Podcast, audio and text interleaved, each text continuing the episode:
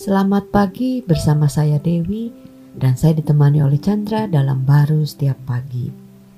Kadang waktu kita mengalami satu masalah yang besar itu kan rasa takut itu uh, membuat kita itu susah untuk mendengar suara Tuhan kan. Jadi kita lebih fokus ke rasa takutnya daripada ke Tuhannya. Nah itu yang terjadi juga sih sama seorang nabi loh, nabi besar sih Nabi Elia. Di dalam satu Raja-Raja 19 dikatakan ayat 12 ya Uh, dan sesudah api itu datanglah bunyi angin sepoi-sepoi basah.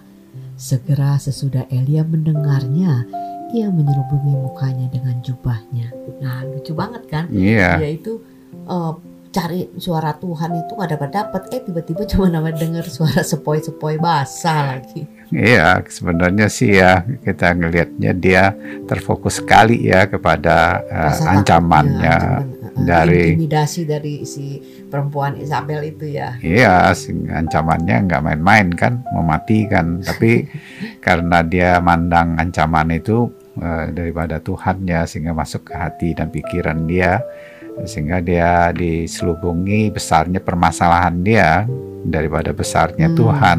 Ya. Akibatnya ya dia udah nggak bisa melihat Tuhan, mendengar Tuhan, bahkan dia berpikir gimana Tuhan? Kok gua aja dibiarin kira-kira? Begitu, apalagi mendengar. nggak ada suara Tuhan ya, nggak ada suara, iya, padahal uh, Tuhan tetap aja uh, ada, tetap aja uh, mengasihi dia, tetap aja ingin menolong dia, tapi hmm. hati pikirannya ya tertutup ya dengan besarnya permasalahan yang dia hadapi dengan rasa takut yang begitu menguasai. Hmm akhirnya ya ada perjalanan Tuhan ya bagi uh, hidup dia untuk uh, dipulihkan dia mulai uh, melihat kepada Tuhan dipikir batasan pikirannya suara Tuhan tuh yang dia ingin tunggu mungkin ada di suara yang menggelegar gitu ya suara guru uh, guntur suara api yang besar begitu kan.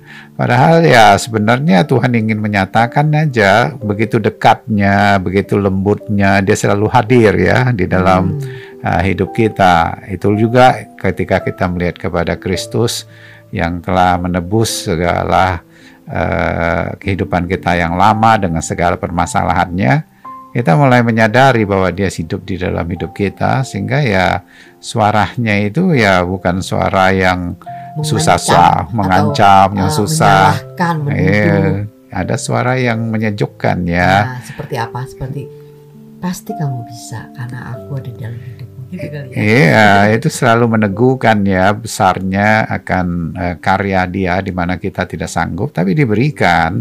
Hmm. Uh, maka itu uh, dengan cara demikian ya kita uh, semakin bisa menikmati hubungannya dengan suaranya, dengan caranya yang bermacam-macam cara ya untuk mengungkapkannya tapi hati kita bisa merasa uh, apa ada seperti kayak angin spoi-spoi hmm. gitu kan kan enak tuh ya sejuk iya uh, hatinya sejuk pikirannya sejuk ya itu yang Tuhan wow. lakukan ya dalam kehidupan kita uh, sehingga ya permasalahan itu ya yang tadinya begitu besar dan mengancam begitu besarnya ya kita merasakan ada uh, pelukan kasih Tuhannya, suara Tuhannya, dia jauh lebih besar sehingga nggak ada artinya sama sekali permasalahan yang dihadapi itu sudah tidak mempengaruhi ya, hmm. tapi lebih merasakan keindahan dia. Dan ada kekuatan untuk ada kekuatan. Uh, semuanya itu ya. Ya, wow. amin. amin.